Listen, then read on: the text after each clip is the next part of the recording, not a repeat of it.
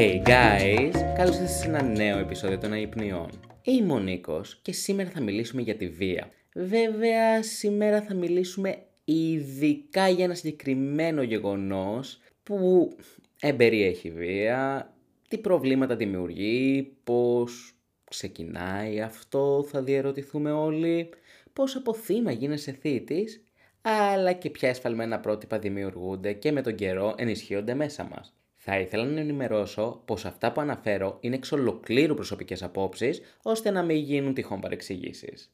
Αφορμή για το σημερινό επεισόδιο υπήρξε το γεγονός που διαδραματίστηκε στα βραβεία του MAD, όπου δύο τράπερς κατά τη διάρκεια των βραβείων άρχισαν να χτυπιούνται μεταξύ τους. Να ξεκινήσω από τα βασικά.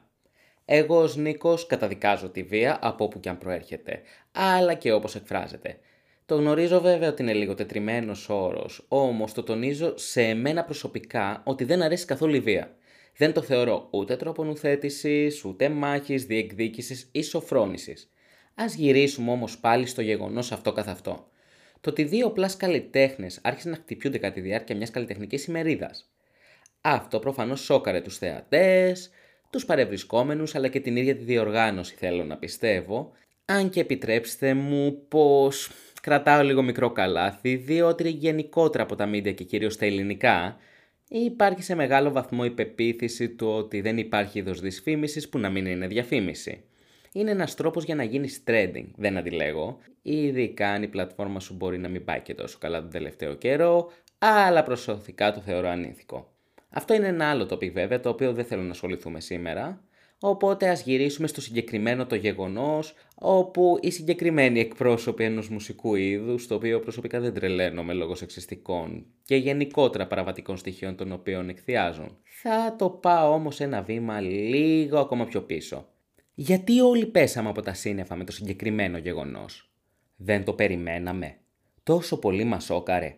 Δηλαδή, δεν περιμέναμε από άτομα που έχουν απασχολήσει τα μίντια και την ειδησιογραφία γενικότερα με τον παραβατικό τρόπο ζωής που κάνουν να ενεργήσουν με αυτόν τον τρόπο. Προσωπικά, έχω διαβάσει τίτλους άρθρων στους οποίους αναφέρω τα ονόματα συγκεκριμένων κυρίων, αλλά και άλλων από τη συγκεκριμένη μουσική σκηνή, στα οποία άρθρα απασχολούν τις αρχές για παράνομο πλοκατοχή για παράδειγμα, που ούτε στην νόμιμη είμαι υπέρ, αλλά τέλος πάντων ή για κατοχή ναρκωτικών κουλουπού κουλουπού. Δεν θέλω να το πάω όμως μόνο εκεί. Αυτό που ακούει την τελευταία περίοδο και έχει κορυφωθεί τον τελευταίο καιρό είναι το γεγονός ότι το συγκεκριμένο μουσικό είδος και περιεχόμενο έχει μεγάλη απήχηση στη νέα γενιά. Στους εφήβους, στα παιδιά, γενικότερα στους νέους. Στους περισσότερους μας έχει βγει μία θεία ευτέρπη, θα μπορούσε να πει κάποιος, όπου παρένθεση είναι η κλασική θεία, έτσι θα τη λέμε, θεία ευτέρπη, η κλασική θεία που πέφτει από τα σύννεφα για το οτιδήποτε, Όμως ξετσίποτα σχολιάζει κάτω από κάθε φωτό σου στο Insta ή φουμπού τύπου φυλάκια στη μαμά, τι ωραίος, τι ωραία, τι ωραίο που είσαι, ψέματα δεν θα πει ποτέ τι ωραίο η θεία ευτέρπη είναι κατά βάθος ομοφοβική και το non-binary δεν το καταλαβαίνει. Αλλά anyway και από πίσω σε κράζει με όλο το υπόλοιπο σόι και με ό,τι μιλάει ελληνικά γιατί και η θεία ευτέρπη δεν ξέρει τόσο καλά αγγλικά.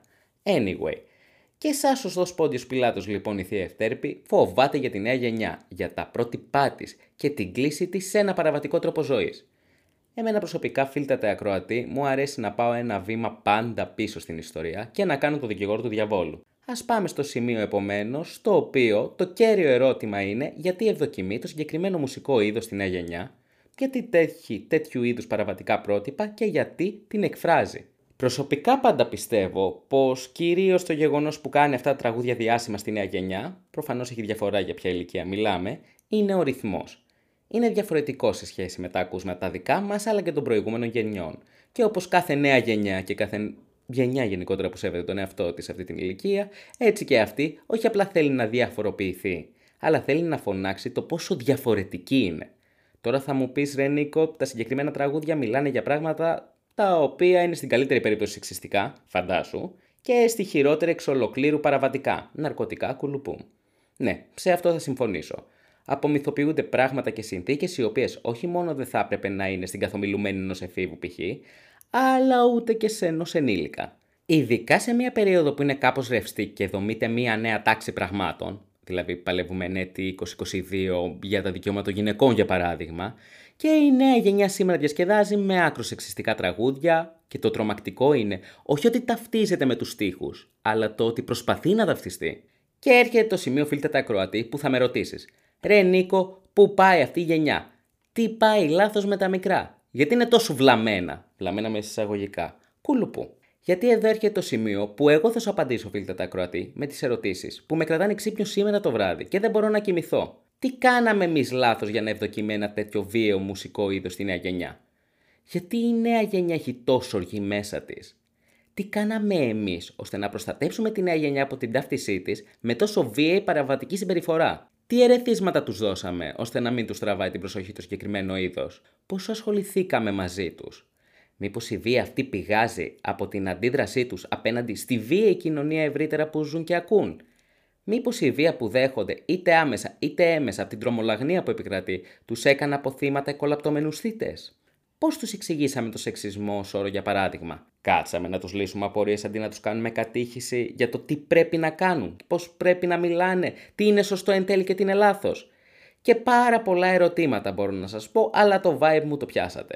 Είμαι ένας άνθρωπος που δεν ψάχνει εκφύσεως και πεπιθήσεω να ρίξει κάπου την ευθύνη, αλλά ψάχνει τρόπο να βρει μία λύση. Επομένως για εμένα δεν φταίει η νέα γενιά τόσο γιατί προσωπικά θεωρώ έχουν το καταλόγιστο της ηλικίας.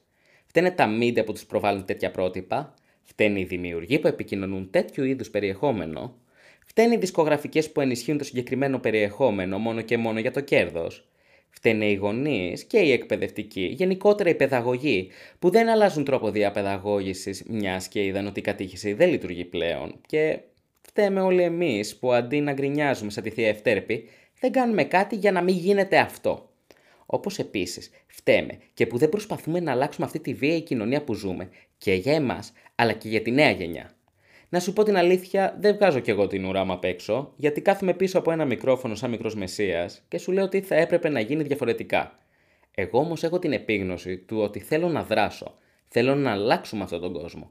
Θέλω να κάνουμε κάτι. Οπότε ναι, μέχρι να βρούμε το τι θα κάνουμε, θα κάθομαι κι εγώ σαν μια ακόμα θεία ευτέρπη να μας κράζω όλους γιατί όλοι έχουμε μερίδιο ευθύνης σε αυτό. Η βία ακολουθεί την αρχή διατήρησης της ενέργειας. Δεν δημιουργείται από το πουθενά, ούτε μπορεί να εξαφανιστεί. Απλά αλλάζει μορφή. Αυτό επομένως ήταν και το σημερινό κομματάκι αυτοκριτικό επεισόδιο των αϊπνίων.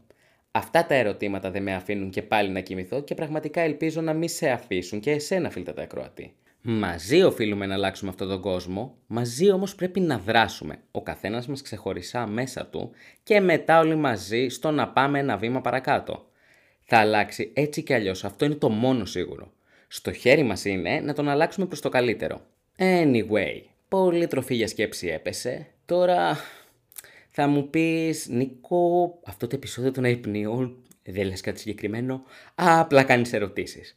Ναι, φίλε τα ακροατή. Γιατί οι αϊπνίες είναι πράγματα τα οποία κρατάνε μένα ξύπνιο το βράδυ. Και ναι, στις ερωτήσεις τις δικές σου, οφείλω να απαντήσω κι εγώ με τις ερωτήσεις τις δικές μου, οι οποίες όντως με κρατάνε ξύπνιο το βράδυ. Σωστά θα παρατήρησες πως είμαι λίγο στην τσίτα στο συγκεκριμένο επεισόδιο. Μα δεν γινόταν διαφορετικά, γιατί ακόμα το επεξεργάζομαι όλο αυτό που γίνεται, όλο αυτό που βλέπουμε, όλο αυτό που κάνουμε ή δεν κάνουμε και πραγματικά με κρατάει ξύπνιο το βράδυ. Οπότε ναι, συγγνώμη για την ένταση, αλλά τρομάζω λίγο με το πώς διαχειριζόμαστε τη νέα τάξη πραγμάτων. Anyway, αν είσαι δυνατός και θέλεις κι άλλη τροφή για σκέψη, μπορείς να ακούσεις και τα υπόλοιπα επεισόδια μου. Θα τα βρεις κυρίως στο Anchor που φιλοξενεί το συγκεκριμένο podcast, καθώς και σε διάφορες πλατφόρμες όπως το Spotify, Apple Podcast, Google Podcast, γενικά όπου υπάρχει podcast. Τις αϊπνίες θα τις βρεις, μην το φοβάσαι. Θα ήθελα να μου πεις τα σχόλιά σου, να μου στείλεις τις απόψεις σου, να ανοίξουμε έναν επικοδομητικό διάλογο, να μου πεις πώς σου φαίνεται και αυτό το θέμα που πιάσα σήμερα, αλλά και γενικότερα τα θέματα που πιάνω. Τα social μου θα τα βρεις στην περιγραφή. Τώρα, αν σου άρεσε και κρίνεις ότι και άλλοι θα πρέπει να το ακούσουν, θα χαρώ πολύ να το κοινοποιήσεις ώστε να μεγαλώσει κι άλλο η οικογένεια των αϊπνιών. Σε ευχαριστώ πάρα πολύ που είσαι εδώ και Lumbes.